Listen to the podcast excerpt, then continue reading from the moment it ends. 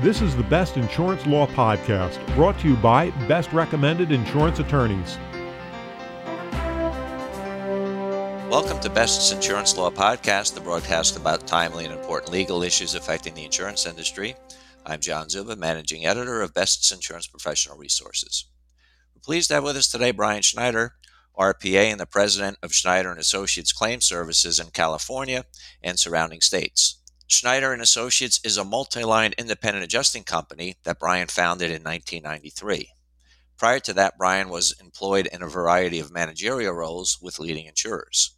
Today's discussion is the challenges of catastrophic claims handling. So, Brian, for our first question today, what do you consider the greatest challenge as it pertains to the successful adjusting of catastrophe claims from the perspective of an independent catastrophe adjusting company? Huh, well, you know that's a tough question because there there really are so many, and and they do change depending on where you are in the arc of any given storm season. But if I had to pick one, it would be ensuring that you have enough experienced adjusters who you're familiar with and you know they've proven themselves during prior seasons. Uh, the best adjusters are going to be pinged by multiple other uh, cat firms in the lead up to a storm. So, really, you're in open competition for a finite number of those folks. And the best adjusters, um, from my perspective, are going to be attracted by three things. First, obviously, it's the fee schedule.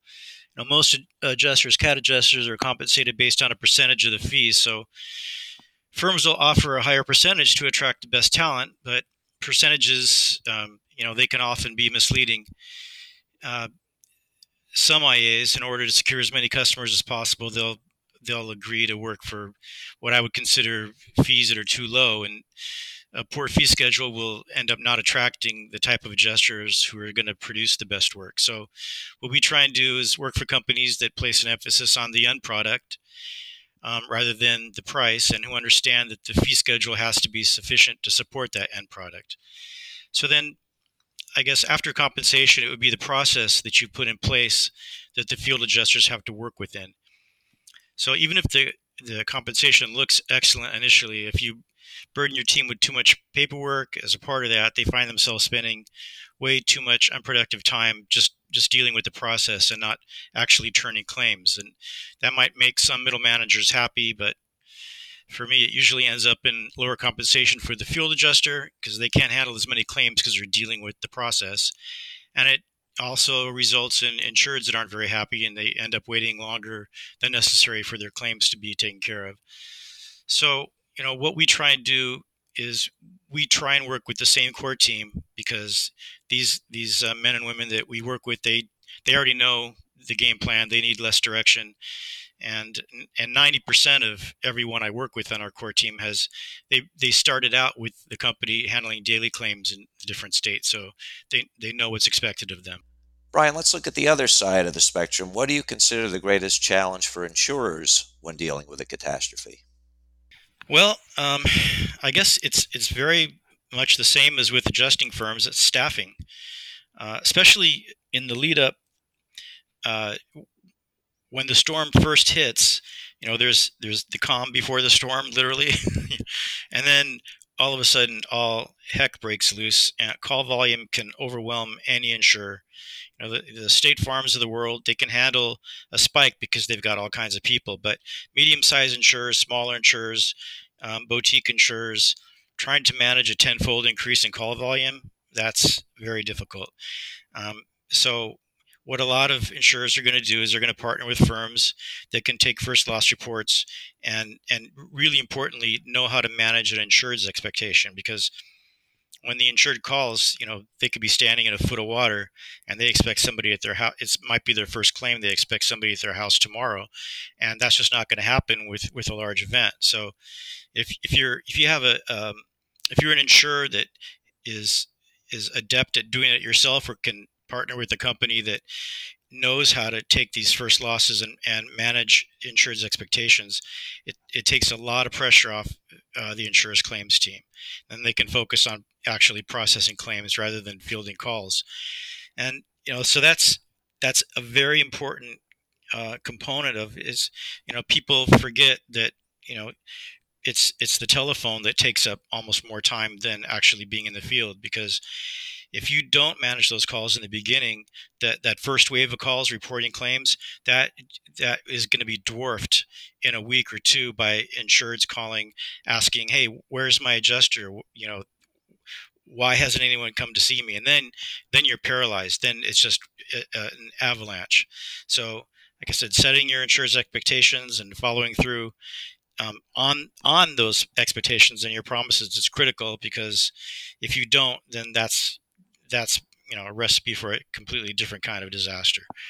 Um, also, you know, reserving reserving is a huge issue uh, for insurers for obvious reasons, but um, you know if you rely on a, a company that's going to be in the field for you, whether it's your own adjusters or it's an IA like like us, um, accurate reserves are just critical. And many insurers they'll they'll have you know preliminary reserves that just they're just set. But once you're in the field, um, communication with your uh, field team to set uh, updated reserves is very important and where a lot of uh, a lot of companies fall down on the company side and on the IA side is side is this, this bottleneck is that you've got um, adjusters out climbing up on roofs or or wading through water in basements and they're seeing 10 15 uh,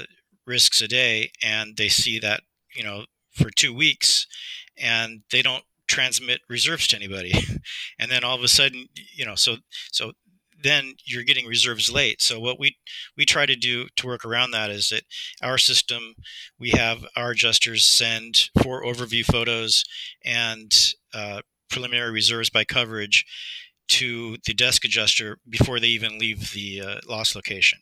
And so that at least gets critical information to them in real time. What they do with it, that's up to them. And some companies are better than others.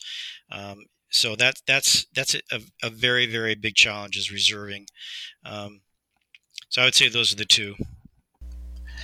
So Brian, how do states regulate catastrophe adjusters versus adjusters who work primarily on daily claims?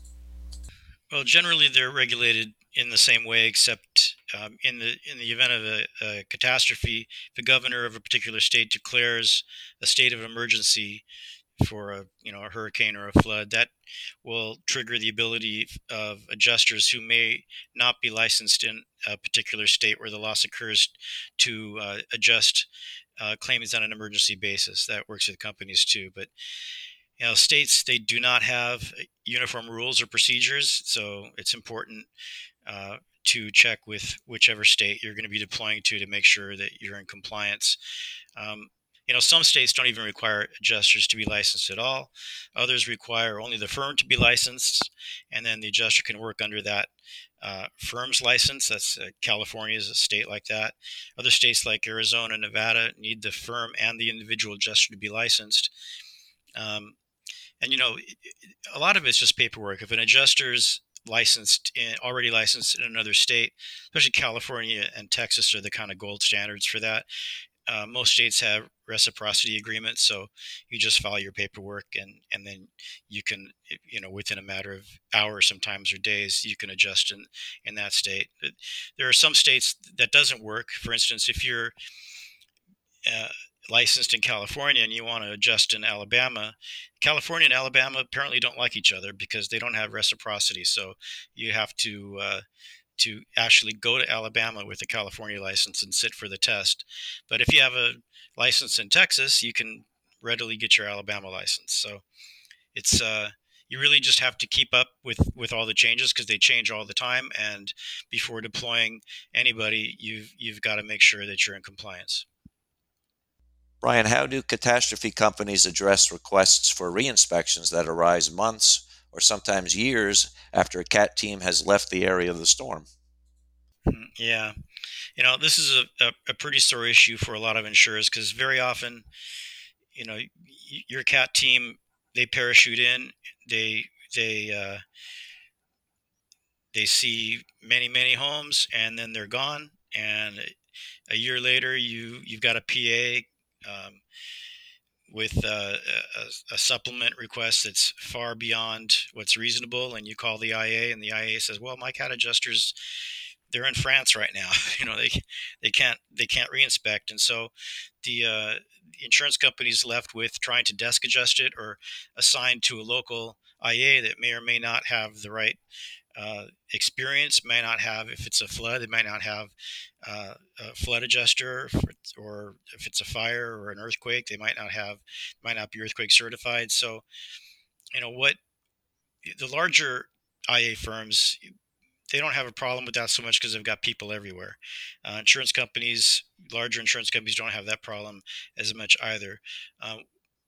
What we try and do is we're, we're not we're not the the biggest company. We're about a medium sized IA firm, but we have enough staff and we have them in areas that are prone to to storms. So if we need to conduct a reinspection, I usually have somebody close enough that we can we can handle that. Um, but people do it in in a variety of different ways. But again, uh, the, the, really at the end of the day the way to to keep from having to do a lot of reinspections is just have experienced adjusters that are writing an accurate estimate the first time and maintaining a good relationship with the insured off the jump and then you don't have those problems Given the immense volume of claims generated by a catastrophe, how do you ensure that damage estimates are completed in an accurate manner?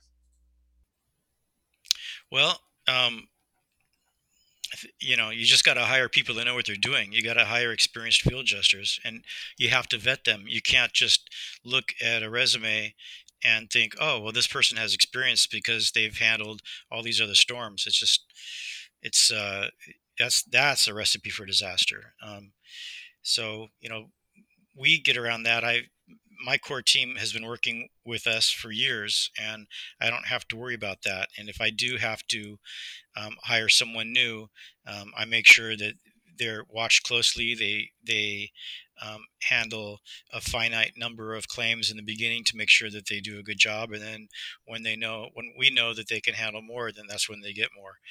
Um, you just you just need a team that needs less supervision because they're well trained, and you have to but but within that you still have to have competent supervisors to to review the estimates because no estimate can go just just right from the field adjuster to the end user. They, they need to be vetted because people get tired. You're working sometimes 24 hours sometimes i mean really 24 hours a day. Sometimes you don't sleep um, and mistakes can be made. So you need uh, good supervision and you also need a, a streamlined system uh, within which all of this can take place so that people aren't bogged down by the process. Brian, how does a successful independent catastrophe adjusting company attract talent? Well, we, we sort of touched this uh, on this earlier, but to expound a bit, you know, that occurs over time. It's, it's a cliche to say this is a small industry, but it's a cliche because it really is a small industry. it's true.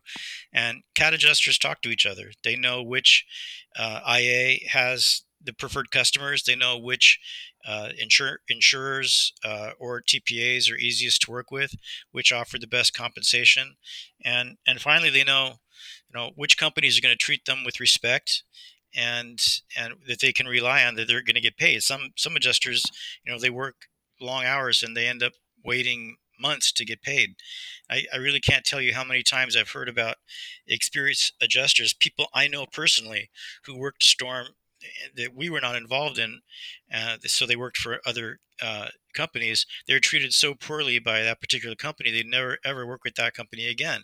And so word spreads, and when that happens, it becomes very difficult to be successful uh, in attracting talent. So, you know, once again, it's just from word of mouth, experience, knowing people over time, and reputation. Brian, one final question for today. What changes, if any, do you think are in store for this segment of the industry? Well, I wish that I knew. I mean, because I, I have an idea, but it, it never seems, you know, who, who could have predicted the pandemic? You know, I think at the carrier level, I think um, artificial intelligence is going to be used more and more to predict climate patterns, to, to better underwrite and prepare for catastrophic events. Um, I think we're going to see that. I, the kind of AI, I mean, there are so many competing insurtech companies. It's, it's hard to know what's who's going to win. Um, but, uh, you know, speaking of the pandemic, I think it's really accelerated the notion among some at the carrier level, especially in the C suites, um, in the personal line space, that uh, you don't really need uh, uh, an on the ground adjuster. Uh, they they think that they can do this remotely, and they see what we do sort of as a commodity instead of what I think it is, which is a, a vital component of maintaining ultimately customer satisfaction and persistency. But uh, you know, more carriers are moving that way that they, they feel like oh we can just hand the insured a cell phone and the insured can take a few pictures then we can write an estimate remotely. And my sense is that that's going to be short-lived because when loss ratios begin ratcheting up reflecting that strategy they'll they'll revert back to the to the the human factor. Um, of course augmented by new whatever it's going to be management software like you know automatic triaging, weather verification technology, and and especially aerial imagery advances. So I, I, I think that's basically what's going to happen. Brian, thanks so much for joining us today. My pleasure. You've just listened to Brian Schneider, President and RPA of Schneider and Associates Claim Services, and special thanks to today's producer, Frank Vowinkel. And thank you all for joining us for Best Insurance Law Podcast. To subscribe to this audio program, go to our webpage, www.ambest.com slash professional resources.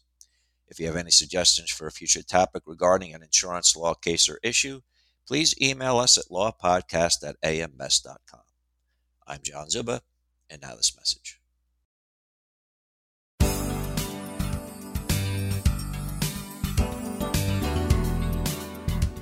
Best Insurance Professional Resources features valuable insurance industry content, including searchable profiles of client recommended insurance attorneys, adjusters, and expert service providers. Brought to you by AM Best, known worldwide as a respected source of insurance industry news and information. Visit ambest.com slash claims resource.